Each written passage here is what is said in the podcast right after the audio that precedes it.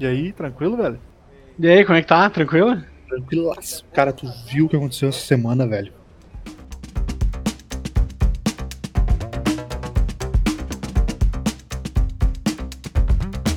Vamos para a leitura de e-mails então aqui. Esse é o momento que vocês têm para nos dizer o que, que, vocês acham das notícias que nós iremos debater aqui nas próximas semanas. Tá, se vocês quiserem nos mandar uma notícia que seja muito relevante, é semcontroleshow.gmail.com. É, deixa eu ficar aqui, vamos lá, caixa de entrada.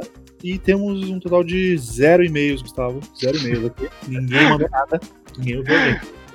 Não, isso não quer dizer nada. Esse é o primeiro episódio de notícias e ninguém tá sabendo dele. Então é não tem como. Então, ouvintes, vocês estão perdoados. Uma semana que vem, quero fotos do Homem-Aranha na minha mesa. Tem que ter um e-mail aqui semana que vem, velho. Senão não tá valendo. Mas é o seguinte, então vamos, vamos pra primeira notícia rapidinho aqui, bate e volta, vamos lá. Qual é a primeira notícia, Gustavo? Tony Hawk? Tony Hawk novo vindo aí. Tony Hawk vindo. Mas a notícia relevante do Tony Hawk qual é? Qual é a coisa mais importante agora que tá acontecendo? Eu só queria fazer um, um preâmbulo antes. Tony Hawk é uma franquia muito amada por todos os brasileiros que jogaram videogame do, do final dos anos 90 até o meio dos anos 2000, né? E a trilha sonora talvez seja uma das mais marcantes da história dos videogames. Eu ouso falar isso.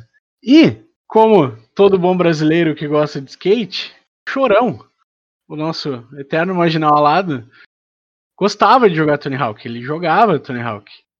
E acredite ou não, Bob Burnquist essa semana falou que ele, ele pessoalmente ligou pro Tony Hawk para ver se conseguia botar no game uma homenagem pro Chorão.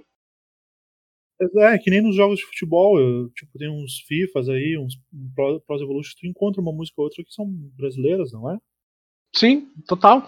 E outra, o, show, o Charlie Brown, apesar de ser uma, uma banda brasileira, foi uma das brasileiras que mais foi longe. Eles fizeram alguns shows uh, nos Estados Unidos e apesar de provavelmente ter sido para a comunidade brasileira, mas eles fizeram shows lá, abriram pro Linkin Park, então eu acho que além de ser uma banda gigante no Brasil, tem todo o peso de ser do skate, né, cara? Eu, eu acho muito justo, tomara que que consiga e uma das primeiras pessoas a puxar essa o coro pra, pra fazer a homenagem pro Chorão foi o Cid do Não Salvo. Logo, logo após o anúncio do, do jogo do Tony Hawk, já tava ele lá puxando a galera pra, pra pedir pra, pra Activision botar o Muito Chorão bom. no jogo. Mas ele tava pedindo como, como player, como player secreto, né?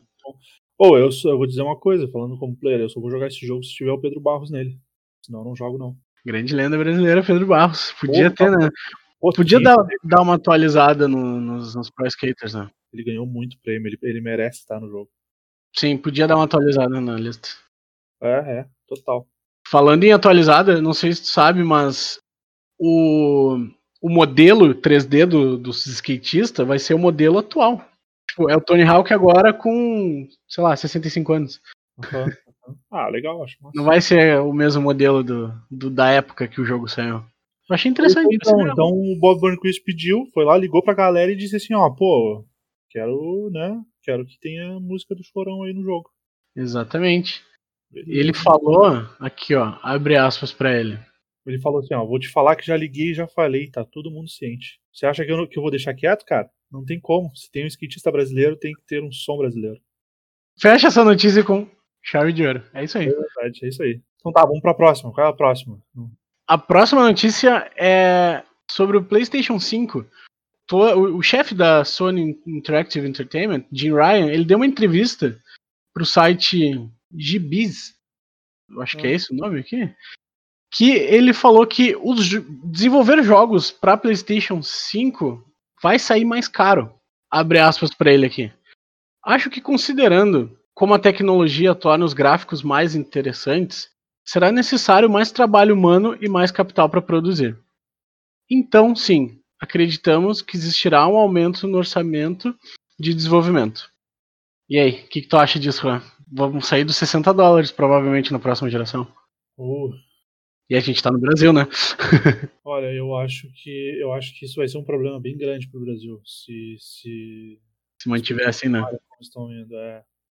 Porque se o jogo tá 250, 270 reais, porque aqui, ó, ele, ele também fala que o aumento pode ser que não seja muito olha só que olha o que ele fala, vê se tu consegue entender. Na visão dele, a indústria continuará sendo próspera se houver paz com o provável aumento nos custos. Esse paz com provável aumento, eu acho que ele quis dizer a, as desenvolvedoras absorverem um pouco esse, esse impacto. Sei. Acredito eu. Sei. É, eu lembro que quando saiu o Play 4, na economia da época, estava meio salgado o preço aqui no Brasil. Eu acho que vai acontecer a mesma coisa com o Play 5. Eu acho que ele vai vir assim, salgado, os jogos vão vir salgados e olha, provavelmente não estarei consumindo. Estarei no meu PC Master Race. Pois é, talvez eu migre para um PC Master Race, dependendo de como for na época de lançamento. Porque um, o PlayStation 4 saiu a 4 mil reais aqui no Brasil na época, porque ele tinha que ser importado, né? Uhum.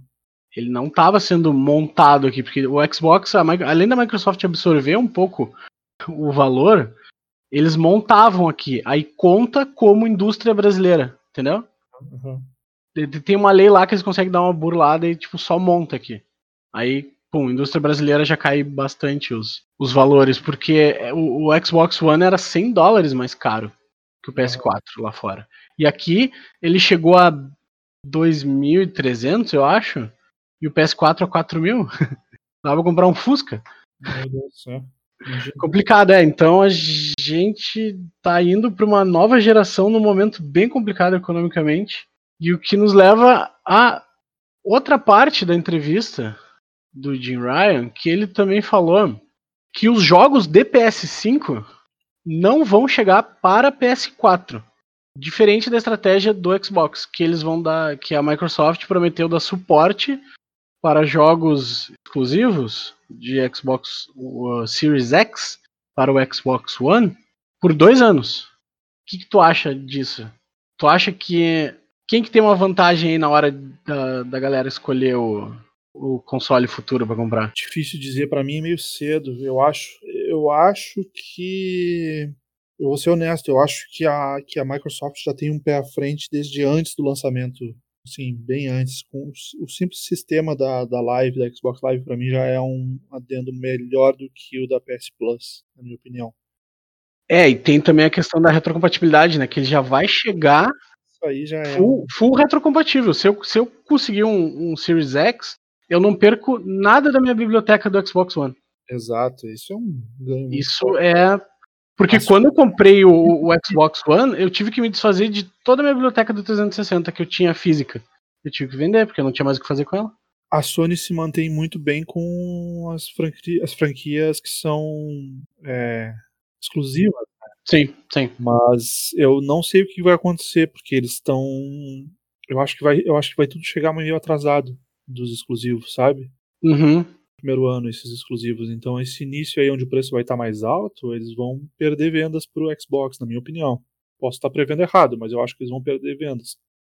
Eu acho que em mercados como o brasileiro, acredito eu que o Xbox tem uma vantagem.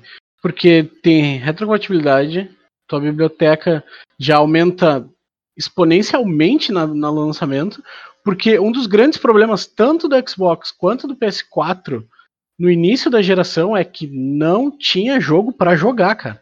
Uhum. Durante um ano e meio, assim, ó, era um lançamento lá que outro, um jogo meio estranho ainda, não muito, não sabiam muito bem o que era, os gráficos não diziam muito bem aqui que aqui, aqui que vieram, sabe, tipo meio uhum. esquisito e tu ter retrocompatibilidade, tu ter o sistema do Game Pass.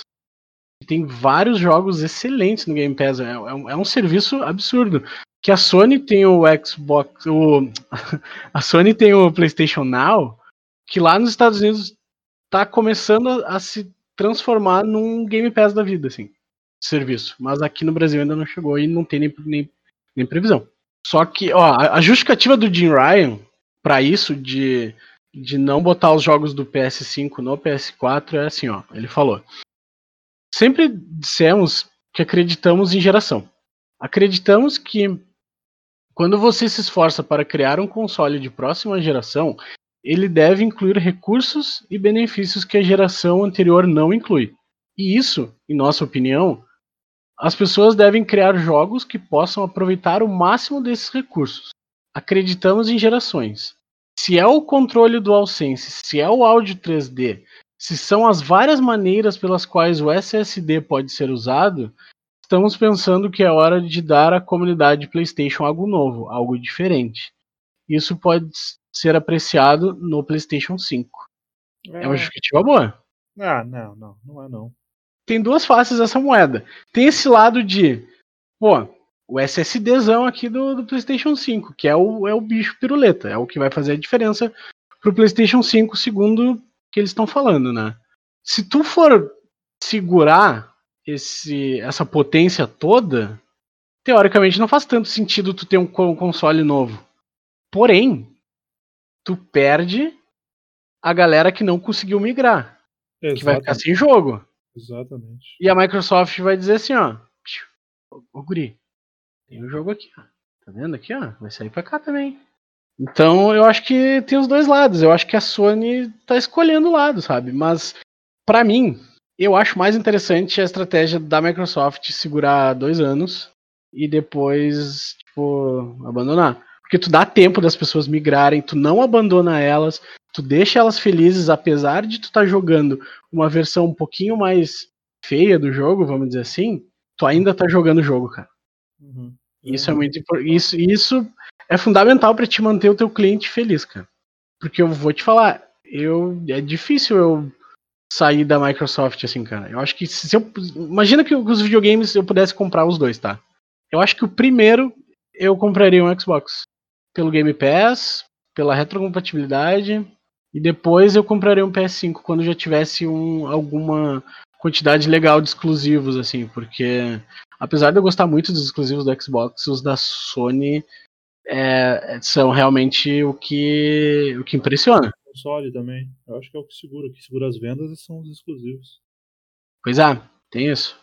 Por isso que a Microsoft começou a investir tão pesado em serviço. Porque eles viram que não ia dar tempo de produzir os jogos, sabe? Uhum. que eles queriam. Eles começaram a. Ó, eles começaram a fazer os serviços e começaram a comprar estúdio.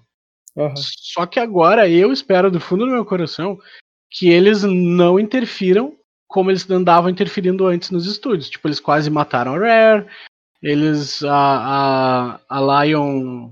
Lions Head Studios lá do. que fazia Fable, que a gente comentou no meu episódio, eles mataram também, entendeu? Mas isso era antes da gestão do Phil Spencer. Eu acho que o Phil Spencer é um cara muito inteligente. E ele sabe o que tá fazendo. Então, para a próxima geração, eu acho que teremos exclusivos melhores de Xbox. Uhum. Tô com fé. E a última notícia, Rô, o que, que temos aí? Eu nem sei qual é a última. Qual é a última? A última notícia não é bem uma notícia. É um. É uma controvérsia. Ah, tá, que eu separei aqui. Da nossa querida desenvolvedora francesa chamada Ubisoft, que tá sempre aí na boca do povo com trailers de gameplay que não são trailers de gameplay, são só um CGI. E com jogos que causam hype na galera que depois não entregam. E dessa uhum. vez, eles. Assim, ó, deixa, como é que eu vou explicar isso aqui? Tu conhece Trackmania, Roy? Conheço, claro. Jogo de corrida, aquele tu faz as pistas. É um belo jogo, inclusive, um dos melhores da Ubisoft. É divertido, né? Muito bem feito. Então. Nicho, mas muito bem feito. Eles lançaram um modelo de inscrição que tu paga pra ter acesso tá? Uhum. Tu paga, pelo que eu li, eu, é que eu vi, eu vi detalhes essa, essa notícia, tá? Tem um tier de 10 dólares, tá? Que tu tem acesso durante um tempo, e tem um tier de 30 dólares, que te dá acesso o ano inteiro. Eu, eu não lembro de quanto, o de 10 dólares, quanto tempo te, te dá acesso, tá? E a galera começou a falar assim, por que por que, que o Trackmania virou um jogo de inscrição. Aí a Ubisoft se pronunciou e falou que não é um jogo de inscrição. É um jogo que tu paga para ter um acesso durante um tempo limitado. Ué? pois é, ninguém entendeu isso, cara. Entendeu? Não é inscrição, mas tu tá pagando para ter acesso durante um tempo limitado, que é uma inscrição. Parabéns, Ubisoft, mais uma vez. Parabéns. Cara, isso me lembrou a. Lembra quando a EA foi chamada no, no, no Tribunal Europeu para falar das loot boxes. Uhum. E aí eles falaram que não eram loot boxes, eram surprise mechanics. Uhum, uhum. Onde tu se diverte, tu abre uma caixa e tu não sabe o que, que vai vir ali dentro, é surpresa. Porra, cara, olha, eles inventam sempre uma maneira nova de dar um, dar um nó. Porque assim, ó, se vale 30 dólares o ano ou 10 dólares, não sei, eu acho que cada um julga aqui, sabe? Se quer pagar pelo Trackmania 30 dólares por ano, tá, ok. Porque eu acho que um Trackmania da vida deveria custar uns 40 e, e, tu, ter o, e, tu, e tu ter o jogo, sabe? Como todos os outros Trackmanias. Porque eu acho que nunca foi full price um, tech, um Trackmania. Uhum. Então, não faz, cara, pra mim não faz sentido um Trackmania da vida ser um jogo de subscrição. E, e tem esse negócio bizarro, assim, de. Ah. Eu, acho, eu acho que a Ubisoft está tá indo não de má fé, mas quase de má fé na questão de ter pego um jogo que fez um pouquinho de sucesso, era um jogo free, a galera curtiu, a galera que jogou ficou jogando por um bom tempo, o pessoal que gostou do jogo foi tipo fisgado pelo jogo. Uhum. Tá colocando esse, esse esquema para tirar uma grana de um jogo que supostamente poderia ser free até, sabe? Eu quero dizer, tipo, eu acho. Ele é free ou não? Eu acho que ele é, cara. Eu posso estar enganadíssimo, mas se ele não é free, ele já foi entregue para de várias formas para os jogadores, porque eu uhum. joguei ele. Eu joguei ele na live, eu acho. Então, eu tinha acesso a ele, eu só não sei se foi pela PSN, mas eu já joguei ele de forma gratuita, digamos assim. Mesmo que seja entre aspas. É. Então eu não sei, eu não sei o que eles querem fazer com isso. É, e outra, eles mostraram o jogo, eles estão prometendo coisas diferentes no game. Então, quem paga esse tier de 30 dólares uh, tem acesso ao Open, Open Grand League e uma chance para se qualificar para o Trackmania Grand League. Eu acho que tu, tu okay. pode competir. Então é um foco bem específico mesmo. É, aí tu consegue se juntar a clubes, provavelmente clubes de players, assim, né? Uhum. E tu pode ter training tracks, uma campanha especial, skin de customização e uma sala online pelo esse tier de 30 dólares. Ok. É. Eu tô, eu, isso aqui tudo eu tô traduzindo da notícia em inglês, que eu não achei essa notícia em, em BR nenhuma. Então se tiver algum errinho, você que tá vendo essa conversa, se eu estiver falando alguma bobagem aqui sobre o Trackmania, que eu não conheço muito, só me chamou a atenção esse não, é, não é uma subscrição, é ó, pagar por tempo limitado. Tu ah, manda um e-mail para nós aí que a gente vai ler no próximo programa. controleshow.gmail.com Exatamente, cara. E eu acho que por hoje é só, né? É isso, cara. Tem que ser o bate-volta rapidinho, não pode incomodar demais também. Exatamente. Esse vai ser o nosso novo quadro. Talvez a gente adicione umas coisas no meio desse quadro aí, a gente não sabe ainda, mas a gente vai descobrir. É, provavelmente mude algumas coisinhas, mas esse quadro que a gente quer fazer um drops de notícias do mais relevante que aconteceu durante a semana, dar nossa opinião sobre uhum. um podcast rapidinho, vai sair no mesmo feed. E espero que vocês gostem e, por favor, mandem e-mail para nós se você achar alguma notícia muito interessante ou algum termo da indústria, que eles estão criando termos agora, Rua. É, uhum. 2020 é criar termos. Ah, outra coisa importante dizer é que as notícias que a gente é, teve acesso aqui para comentar são da Voxel e da IGN, né?